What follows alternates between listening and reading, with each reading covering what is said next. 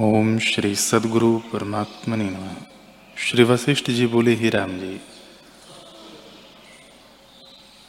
जिसको ब्रह्म भावना का अभ्यास है,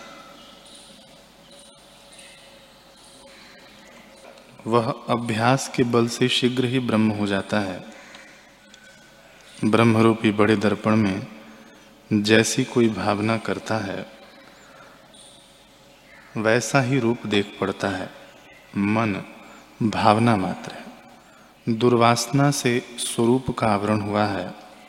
जब वासना नष्ट होती है, तब निष्कलंक आत्म तत्व ही भाषित होता है।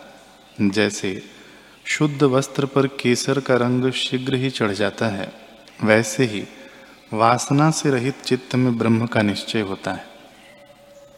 हे राम जी, आत्मा सब प्रकार की कलना से रहित है और तीनों काल में नित्य शुद्ध, सम और शांत रूप है। जिसको ज्ञान होता है, वह जानता है कि मैं ब्रह्म हूँ। और सर्वदा सब में सब प्रकार, सब घटपट आदि जो जगत जाल है, उसमें मैं ही ब्रह्म आकाशवत व्याप रहा हूँ। न कोई मुझको दुख है, न कर्म है, न किसी का त्याग करता हूँ, न वांछा करता हूँ, और सर्व कलना से रहित निरामय हूँ। मैं ही रक्त, पीत, श्वेत और श्याम और रक्त मांस अस्थि का शरीर भी मैं ही हूँ। घटपट आदि।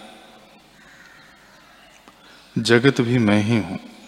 तृण, बेली, फूल, गुच्छे, टास, वन, पर्वत, समुद्र, नदियाँ, ग्रहण, त्याग, संकोच भूत आदि शब्द सब मैं ही हूँ। मैं ही विस्तार को प्राप्त हुआ हूँ।